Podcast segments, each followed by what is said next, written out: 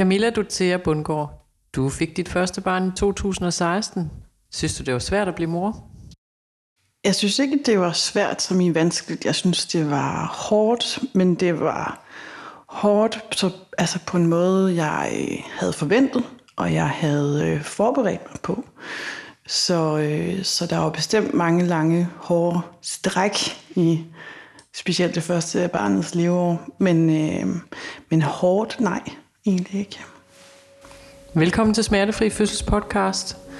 Det er podcasten, hvor vi taler om alt det vilde, spændende og svære ved at føde og blive forældre. Jeg er din vært, Anja Bay, og i studiet i dag så har jeg Camilla Luthea Bundgaard. Du er kommentator i Jyllandsposten og blev for snart en del år siden kendt som liberal feminist. Nu er du selv blevet mor og er begyndt at skrive om moderskabet, og særligt dit tilbud, som velfærdsstaten har til de nybagte mødre. Hvorfor er du optaget af det, Camilla? Jamen, øh, det er jeg optaget af af rigtig mange grunde. Øh, helt grundlæggende, fordi at vi udbygger hele tiden vores velfærdsstat, og der er et rigtig stort fokus på øh, at gøre den større, fordi vi tror, større er bedre. Øh, men der er bare også altså virkelig mange skyggesider ved så stort og massivt et system, øh, der skal rumme så mange forskellige mennesker. Øh, så det er sådan det generelle i forhold til velfærdsstaten. I forhold til fødselsområdet, så har jeg jo så selv der i 2016, som du nævnte, øh, født min søn, øh, og altså været igennem øh, det her system. Helt konkret var det øh, Rigshospitalet, og det var Rigshospitalet i samme år, som den ledende fødselslæge, eller hvad hedder det, overlæge for, øh, for, for fødselsområdet, øh, hvad hedder det, sagde op på grund af de vilkår, man bød øh, mødre og deres børn, øh, og fædre for den sags skyld også. Øh, så, så der fik jeg en meget konkret erfaring, og altså sådan en meget praktisk indblik i, at ja, altså de, de ting, jeg synes, jeg har blik for i forvejen, fordi jeg følger sådan velfærdsstatens udvikling og udvikling inden for politik. Øh, hvad hedder det? Øh, altså jeg fik et meget praktisk indblik i, ja, altså hvad er det for en type systemer, vi er ved at lave lige nu? Hvad er det, vi forventer af dem? Hvad er det, vi tror, de kan? Og hvad er det så faktisk, at de viser sig at være og kunne? Hvad var der i din personlige oplevelse, hvor du så det spejlet i forhold til den viden, du lå inde med? Jamen, øh, jeg så det blandt andet på den måde, at øh, systemet ligesom for, for jo større du gør et system, jo mere er der nogle interne logikker, der ligesom begynder at øh, overtage. Øhm, og det er særlig interessant, når vi har med sundhedssystemet at gøre, for det skulle gerne være drevet af øh, de fagprofessionelle, sundhedsprofessionelles, øh, altså deres ønske om at gøre noget godt, og gøre noget bedre for det menneske, de står overfor. Men der sker bare det med sådan nogle systemer, at de, øh, for eksempel når de skal give dig et tilbud, så lyder det jo forjættende, at de vil tage sig af dig. Men der er bare rigtig, rigtig mange, de skal give et tilbud, og der er rigtig, rigtig mange ting, de skal se på, og der er rigtig, rigtig mange ting, som, som der står på et stykke papir og i et Excel-ark, at det her, det skal vi udbyde til alle, det skal vi klikke af i din journal, at vi har sagt til dig, at vi har tilbudt dig, at vi har gjort for dig. Øhm, og det betyder faktisk, at øh, systemet bliver overbelastet. Det bliver mere optaget af at udfylde sine egne feltre. Altså det bliver mere optaget af at kunne dokumentere, jeg har nået øh, den her strategi, jeg har nået øh, de her mål for, øh, hvor meget omsorg øh, vi giver sårbare gravide for eksempel. Jeg har nået det her mål. Og, og det vil sige, for så at komme til de spørgsmål sådan mere lavpraktisk, det jeg desværre mødte, det var en flok robotter i rigtig mange tilfælde, fordi personalet var overbebyrdet, og de, var, øh, de skulle hele tiden krydse noget af. Øh, så som? Jamen, de skulle krydse af, at de havde været inde og tjekke øh, på den stue, øh, jeg lå indlagt på i forlængelse af min fødsel sammen med min søn, øh, at de havde været inde og tjekke øh, forskellige biomarkører og sådan noget. Øh, x antal gange. Øh, og hvad skal man sige? Og selvfølgelig skal de ind og tjekke det her. Men øh, Altså, det, det, det blev for at tjekke det af. Jeg kan ikke helt forklare det. det. Det er ligesom en stemning, du møder. Det er for at tjekke det af. Det er ikke fordi, de faktisk kigger på dig og lægger mærke til, altså, her er et menneske, øh, som er indlagt, og her er en baby, der er indlagt. Øhm, og jeg oplevede både udladelser, hvor de simpelthen, de skulle faktisk overvåge nogle ting, som, som natten, så skete der ikke noget. Og så vidt jeg havde forstået, så kunne det være potentielt farligt, fordi min søn, han var en lille smule for tidligt født. Men lige pludselig var det som om, ressourcen var, var der bare ikke, systemet det overbebyrdet. Den, den var der ikke. Der kom ikke nogen. Øhm, så der er udladelser. Og så er der også... Øh, altså, så er der også... Jeg, der, der er nogle kvinder i øh, den her debat, der har været i forlængelse af Olga Ravns øh, hvad hedder det, bog. I har også haft Olga Ravn ind og tale om, om moderskabet, og hun har jo skrevet den her bog om, øh, om hvordan hun har oplevet det, og også hvordan hun har oplevet at, at være på hospitalet. Og i forlængelse af den debat har der jo været nogle kvinder, der talt om en slags overgrebskultur på hvad hedder det, hospitalerne. Jeg er ikke sikker på, at jeg vil kalde det en overgrebskultur, men jeg kan give dig et helt lavpraktisk til, altså eksempel på, hvad der sker, når et system er overbebyrdet. For eksempel, jeg var ikke den første til at give min egen søn mad. Der kom simpelthen en kvinde, jeg ved ikke engang, om hun var socioassistent, om hun var jordmor eller sygeplejerske, aner ikke, hvem hun var, kommer ind på min stue, tager mit barn ud af armene på mig og siger, jeg har ikke tid til at lære dig det her og stikker en flaske i munden på ham. For han var for tidligt født, og han skulle have mad. Og det skulle være nu, og den er jeg med på. Men jeg kan ikke helt forklare, for jeg har ikke nogen romantiske forestillinger om moderskabet faktisk. Det havde jeg heller ikke dengang. Men jeg kan ikke forklare, det er nærmest biologisk voldsomt for en. Ikke at være den første til at give dit barn mad, for det er så grundlæggende altså en varetagelse af barnet. Ikke? Det er jo instinktivt. Fuldstændig, ja. Kunne man sige det sådan her, for det er en tanke, jeg sidder og får, også i forhold til alt det, jeg underviser i og lægger vægt på. Jeg oplever meget, at der er ligesom de her procedurer, der pågår, som er systemet og det, man møder. Og så har den individuelle vurdering i situationen meget trange vilkår. Fuldstændig. Og det kunne for eksempel være tilfældet i sådan en situation der, som du netop benævner det. Når vi har de her ting, vi skal have krydset af, når vi har en, der er lidt præmatur, øh, der er nogle ting, der skal øh, sørges for, babyen skal have noget at spise. Og det er vi jo alle sammen med på, det er jo en præmis, man ikke kan modsige sig. Selvfølgelig skal ungen overleve, for nu sige lidt tørt, ikke? Men hvordan går du så ind og takler det i det menneskelige møde? Og hvordan oplevede du det inde i dig? Altså det var en, et overgreb, eller den der følelse af, at der var nogen, der kom og fratog der noget, som var så instinktivt grundlæggende i forhold til at tage dig af din egen baby. Ja, og vi skal jo lige have en, en detalje med fra situationen. På det her tidspunkt stider jeg, fordi jeg, jeg har haft en ret halv voldsom og lang fødsel. Så jeg er simpelthen bundet fast med ledninger i begge arme. Jeg kan faktisk ikke selv gribe ud efter mit barn. Så jeg er faktisk altså, bundet fast ret bogstaveligt. Samtidig med, at jeg bare sidder her og glor og tænker, okay, den her følelse, den, den, den er der ikke plads til lige nu, fordi jeg skal varetage mit barns tag. Det her det er virkelig voldsomt. Jeg er nødt til at ligge det et sted, og så vende tilbage til det. Ikke? Øhm, men ja, nej, så det er netop sådan noget, hvor, at, hvor man må sige, jamen, Altså det, det er et overbelastet system, der gør sådan noget. Øhm, og ved siden af, hvad mange andre har oplevet, så ved jeg godt, det ikke nødvendigvis lyder som det store. Øhm, men det er lige så meget for at sige, øhm, vi skal passe på, at vi ikke altid køber ideen om, at vi bare skal have nogle flere ressourcer. For der skal være en bestemt kultur på plads. Og så sker der altså også bare desværre det, at jo større vi gør systemet, jo flere øh, måder finder den ligesom at kategorisere mennesker på. Du har fire grupper i, i det, der hedder svangeromsorgen, fra, altså i retningslinjerne fra, fra Sundhedsstyrelsen, tror jeg. Øhm, så, så du har ligesom fire grupper, du kan komme ind i. Øhm, og sådan bliver et system jo netop nødt til at behandle mennesker. Ikke? Så det er derfor, jeg bliver efterhånden ret bekymret, når Olga Ravn og andre taler om, at de gerne vil have altså mere af det her system. For jeg vil faktisk gerne have, øh, jeg vil gerne have mindre af øh, det system, som ligesom øh, skal have alle folk igennem. Fordi jeg vil gerne have, at der er mange flere ressourcer til stede til dem, der sådan for alvor har behov for det. Som for eksempel Olga Ravn, nogen får fødselsdepressioner, eller øh, hun har hendes figur, Anna, i hendes bog, som beskriver det her forhold til, øh, til sundhedssystemet og det at blive mor, øh, har i hvert fald nogle lidt svære øh, psykiske lidelser, ser det ud til. Ikke? Øh, ja, og, og, og dem skal der jo være rigtig god plads til.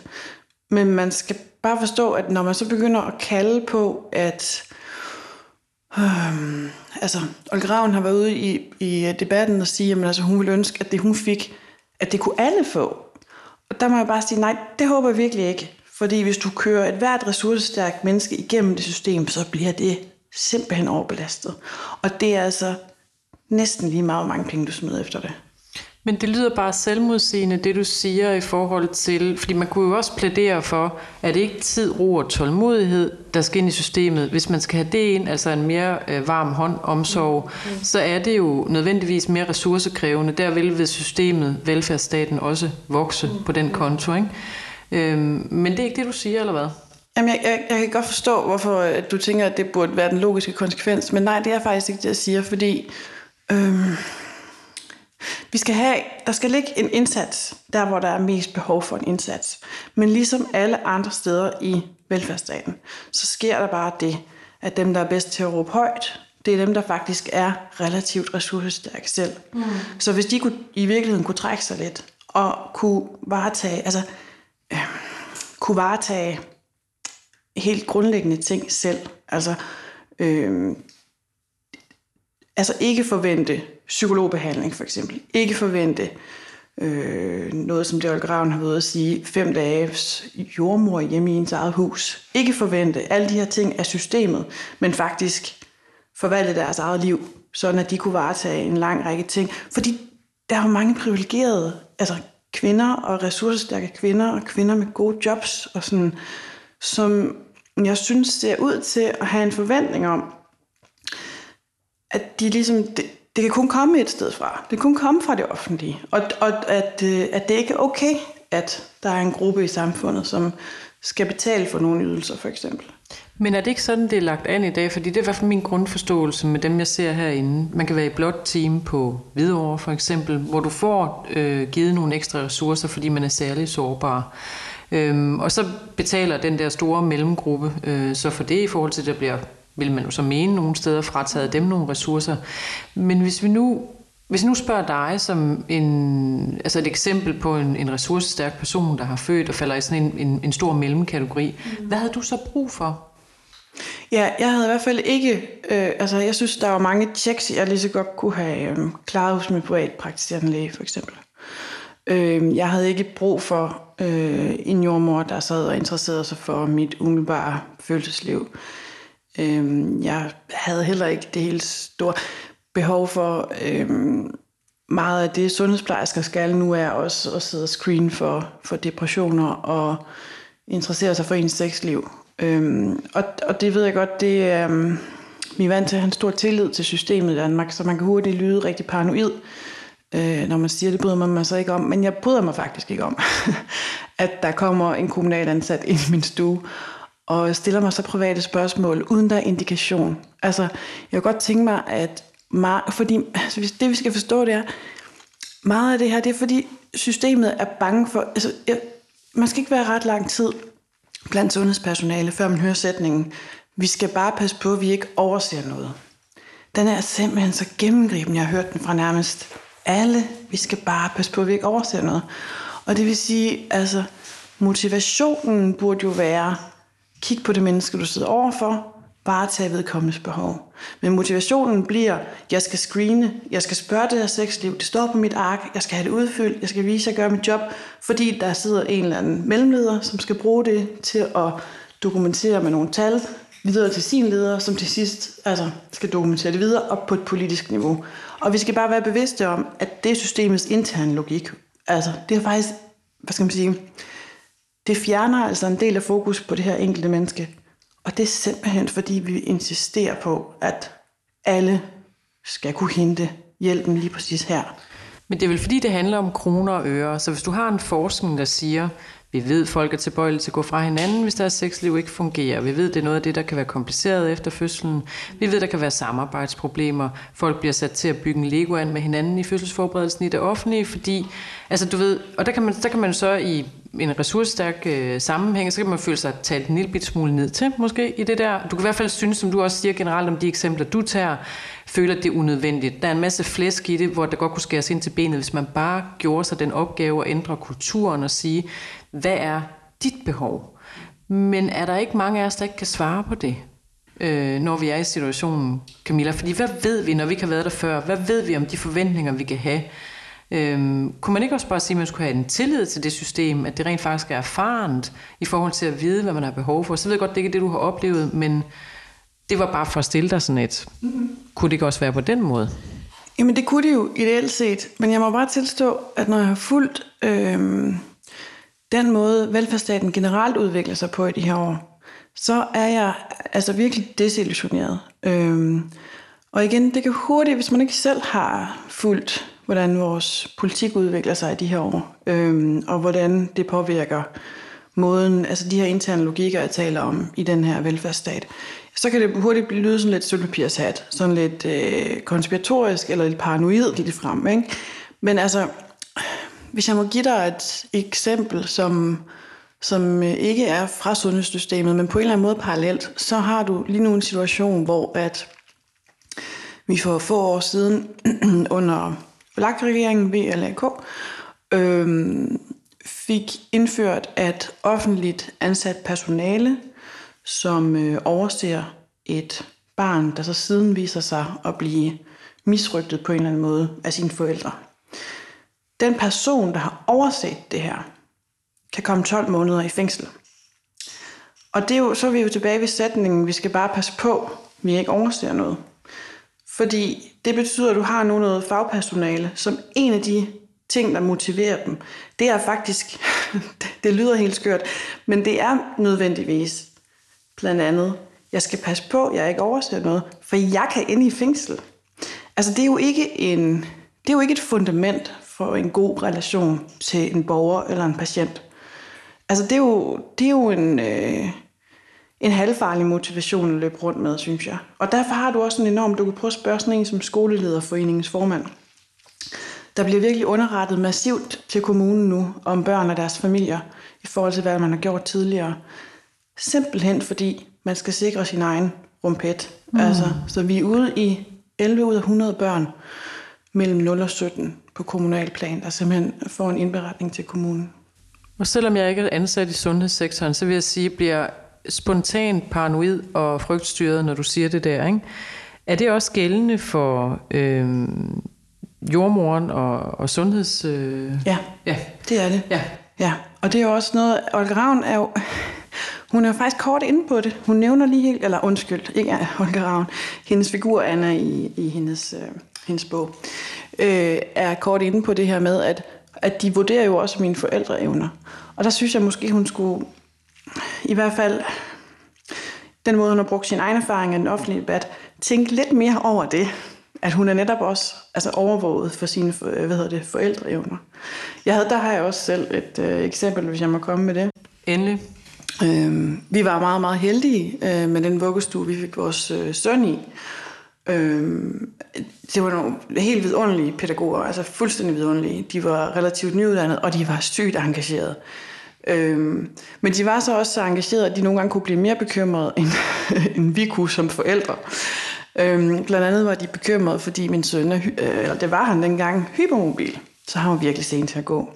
Og de ville så gerne snakke med en fysioterapeut, og de ville så gerne have, at vi snakkede med en fysioterapeut, og vi spurgte en børnelæge, altså, kan vi egentlig gøre noget? Det er hypermobilitet. Og han siger, ja, jo, altså, I kan da godt måske hjælpe ham med at gå et par måneder, før han ellers ville.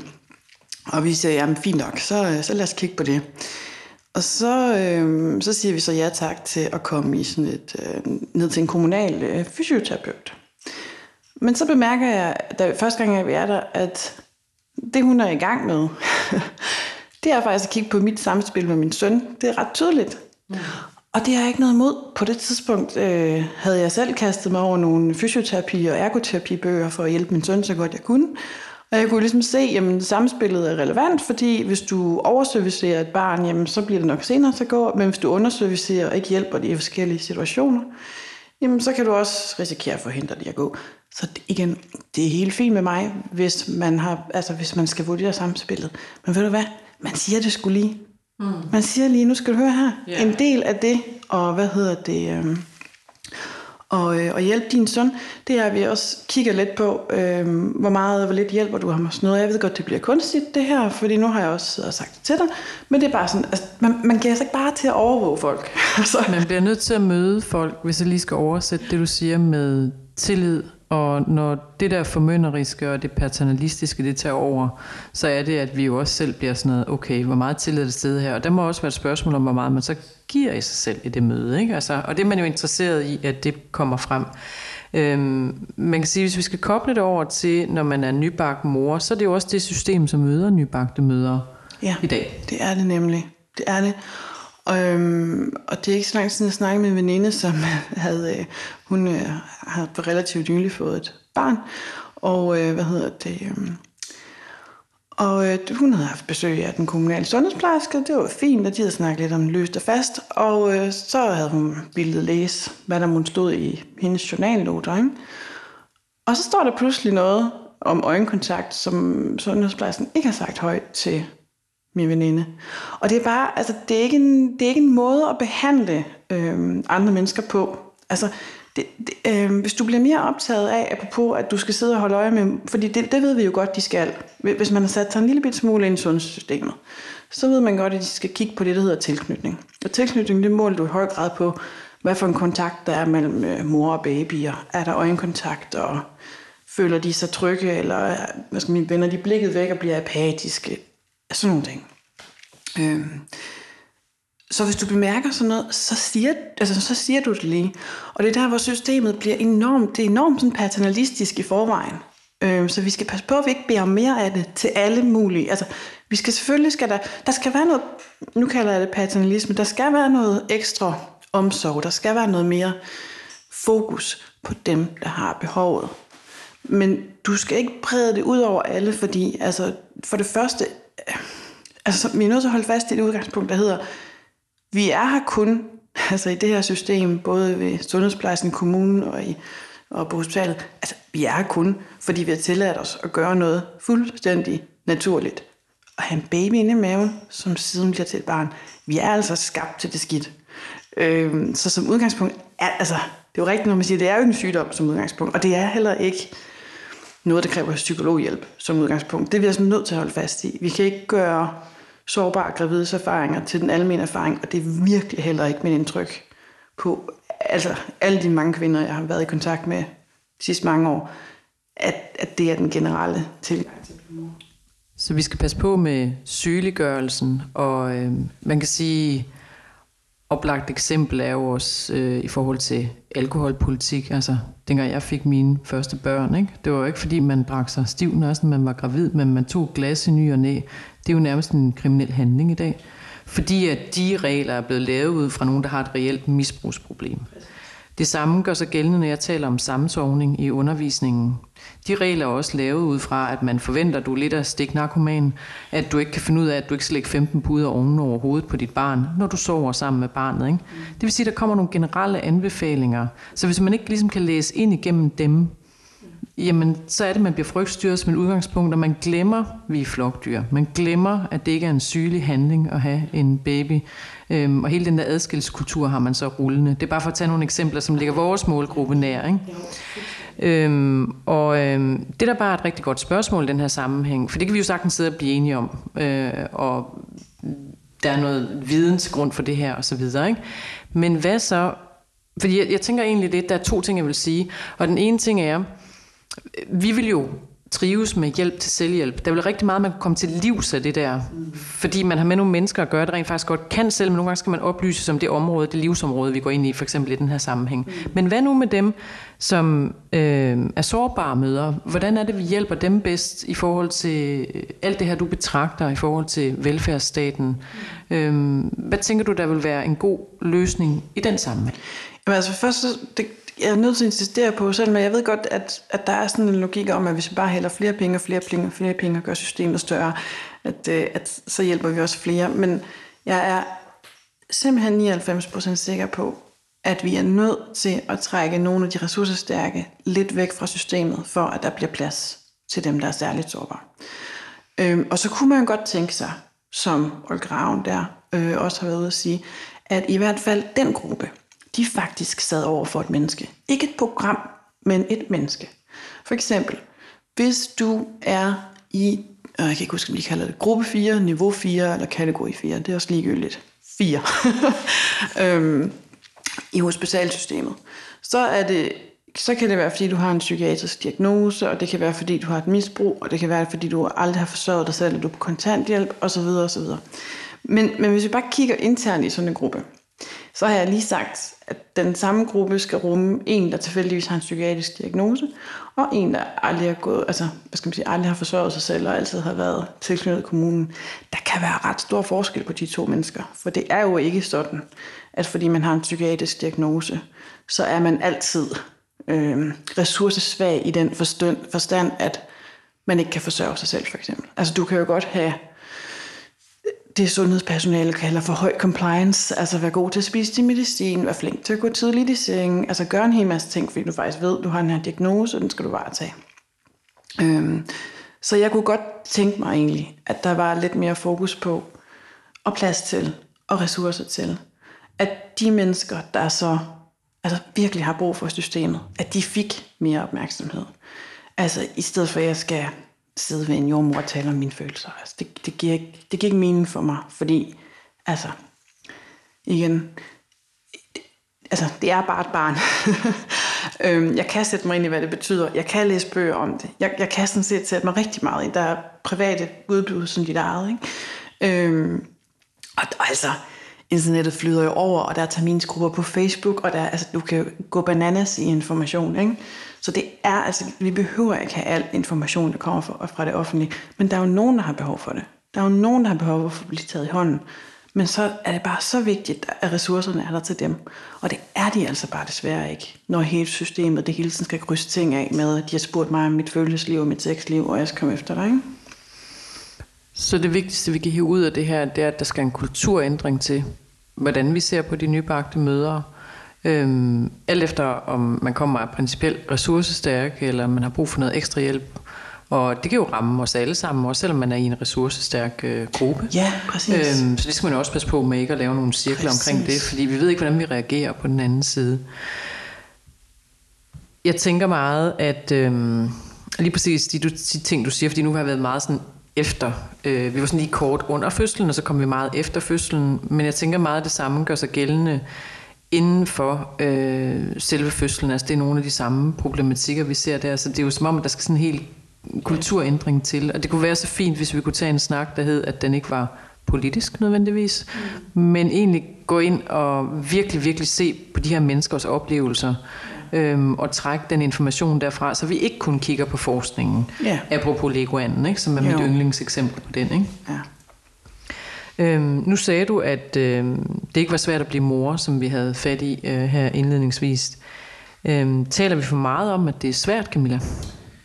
Um, jeg kan i hvert fald ikke være med på, øhm, at det er den generelle erfaring af moderskabet, at, øh, at det er svært i den der forstand, hvor det er som om, at det kommer fuldstændig bag på en, altså at du skal have søvnmangel, og at hvis du vil have at både mor og far skal have meget barsel for eksempel, så kræver det virkelig hardcore planlægning af din økonomi, og du skal gøre mange ting op med dig selv. Og, øhm, altså, men ja, altså jeg, jeg har høje, høje forventninger til kvinder, vil jeg sige, i den forstand, at jeg forventer sgu, at de får ryddet op i det, der skal ryddes op i af følelsesmæssigt, altså det man kan rydde op i, er det følelsesmæssige. Det er jo ikke alle, der kan det, jeg ved godt igen. Der er nogen, der er særlig sårbare, de skal have hjælp.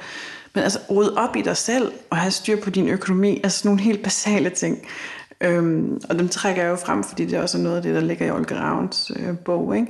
Øhm, men, men altså grundlæggende vil sige, det er ikke en det er ikke en sygelig oplevelse at blive mor. Altså det, det er ikke noget, som, som sådan kræver hverken kommunal omsorg eller, eller sygehus øh, altså indlæggelse, medmindre der netop opstår sygdom.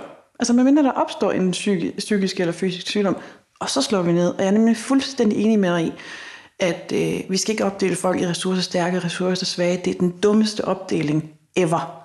Jeg har haft perioder i mit eget liv, hvor jeg har altså, virkelig trængt til, at der var nogen, der kunne lægge en hånd under mig. Øh, hvad hedder det? Og så andre perioder, hvor jeg absolut har været den, der kunne lægge en hånd under andre, for nu at kalde det det. Øhm, altså, så, så vi skal netop være der, hvor det er nødvendigt. Og det bringer mig jo så videre til at spørge dig, når hvis du skal være forælder igen, hvad, hvordan vil, hvad vil du gøre for at forberede dig på det? Altså bare for, at, at lytterne også ligesom kan, kan være med på den der præmis. Hvad kan jeg selv gøre? Øh, du har været lidt inde på det, men jeg kunne godt tænke mig at høre dine egne tanker omkring det. Ja, ja. Altså, hvordan forbereder øhm, du dig på det? Jamen, jeg forbereder mig på den måde, at altså, der er nogle ting, jeg vil have lov til at sige nej til. Og, og det hører jo altså med til systemet, at det, det bliver nogle gange gjort, når man bliver siger nej til ting. Fordi hvorfor vil hun ikke det? Hvad hedder det? Men øh, altså, jeg vil, jeg vil godt have lov til at sige nej til, at der er en, der skal spørge ind til mit psykiske helbred ind i mit eget hjem, uden at der er indikation. Hvis det er fordi, hun siger, mm, har du tænkt over, at du egentlig øh, har svært ved at holde øjenkontakt, eller hvad det nu kunne være, øhm, eller du virker deprimeret, må, må jeg snakke med dig om det? Så siger jeg fint. Men som udgangspunkt er der ikke en, der skal sidde i mit hjem og spørge mig til mit psykiske helbred, eller spørger mig til mit sexliv med min mand, øhm, som det i hvert fald tidligere har været en del af, af pakken, at man skulle spørge sig ind til. Øhm, der vil jeg gerne bare lov til at sige, vil du hvad, tak for tilbuddet, nej tak. Altså, det, det øhm, ja. Og, øhm, og så efter min oplevelse der i 2016, så må jeg altså også tilstå, jeg læser bagom. Øhm, jeg læser rigtig meget bagom øh, sundhedsmateriale og sådan noget, for at finde ud af, hvad er, det, hvad er det for nogle tilbud, hvad er det, de holder øje med, hvad er det, de kigger på. Øh, for jeg vil gerne være med. Jeg vil gerne være medbestemmende i min egen behandling. Jeg vil gerne være medbestemmende i, hvad det er for nogle tilbud, jeg får. Jeg vil ikke bare have dem, fordi at der er noget, der skal krydses af et sted. Men det er jo et stort arbejde, man skal interessere sig for det. Man skal... Absolut, og der er sådan en sætning, der bliver ved med at køre ind i hovedet af mig, når du sidder og taler. Det er jo det der meget fine engelske udtryk, som jeg selv øh, favoriserer at bruge. If it ain't broken, don't fix it. Altså det ja. er jo den der, at vi ser det som udgangspunkt som noget, der skal fikses, og der må være noget i vejen med. Der må være noget at lede efter her. Ikke? Øhm, og det er jo også det, vi taler om med kulturændringen. Og man kunne tale en hel podcast mere om, men som måske vil være mindre relevant i den her sammenhæng, men hvad det er for et menneske, man bliver inde i det system, og skulle forvalte mm-hmm. det system. Ikke? Altså, mm-hmm. altså, man har også et engelsk udtryk, der hedder, do you work for women, or do you work for the system? Altså, hvad, hvad er det for en øh, sundhedsperson, du bliver derinde. Ikke? Og også med, som sådan en, en replik til måske dem, der netop står og forvalter de her forskellige ting, som de er underlagt af procedurer og så videre. Ikke? At det kan vi jo alle sammen have stor medfølelse med, at man også kan have en holdning som menneske, og så står du og skal udføre nogle ting, som du måske ikke altid er helt enig i. Det tror jeg også, der er en kæmpe, kæmpe emne i, og som vi også kan se, hvor det ulmer lige nu. Ikke? Altså, der er jo også en masse ting i debatten. Ikke? Mm, helt bestemt. Men i dag har vi haft fokus på øh, møderne, altså øh, de fødende, og så også lige tiden bagefter. Jeg kunne godt tænke mig her til sidst at spørge dig, øh, hvis man nu skulle sige mm, en sætning omkring, og det ved jeg godt, at man ikke kan komme ned til en sætning, men vi kan i hvert fald prøve at gøre det kort. Hvad kræver det egentlig at få et barn, Camilla? Det kræver, at man kender sig selv virkelig godt, og at man har set sine egne dæmoner i øjnene, Øhm, og så kræver det mere end sundhedsinformation om alt muligt, så kræver det, at du kigger på dit barn. Du skal kigge på dit barn, og så skal du aflæse det. Og så skal du ikke være farvet af, at det skulle have nået en milepæl for en måned siden, og at nu burde det være gået fra grød til et eller andet. Du skal kigge på dit barn. Der er kun et punkt, hvor jeg ikke selv har fulgt det råd, og det fortryder jeg bitterligt. øh, fordi det går altid bedre, hvis du kigger på det barn, du har fået, og du kender godt det barn, for det ligner dig. Så hvis du har set din egen djævel i øjnene, og hvis din mand har gjort det samme, så har du fantastiske forudsætninger for at forstå det barn, der kommer ud, og hjælpe det til at få altså et, et endnu bedre liv end dit eget. Bare kig på det barn, altså. Du har nælet grundkonflikten i hele mit tidligere parforhold. Tak, øh, Camilla. Men det så runder vi øh, dagens podcast af. Det var en stor fornøjelse at have dig med i dag, og jeg håber, at lytterne også fik rigtig meget ud af at lytte til et emne, som vi faktisk meget sjældent taler om, og det skulle vi måske begynde at tale noget mere om. I studiet i dag så havde vi Camilla Dotea Bundgaard, og tilrettelægger Johanne Mygen og mig selv, Anja Bay. Tak for i dag.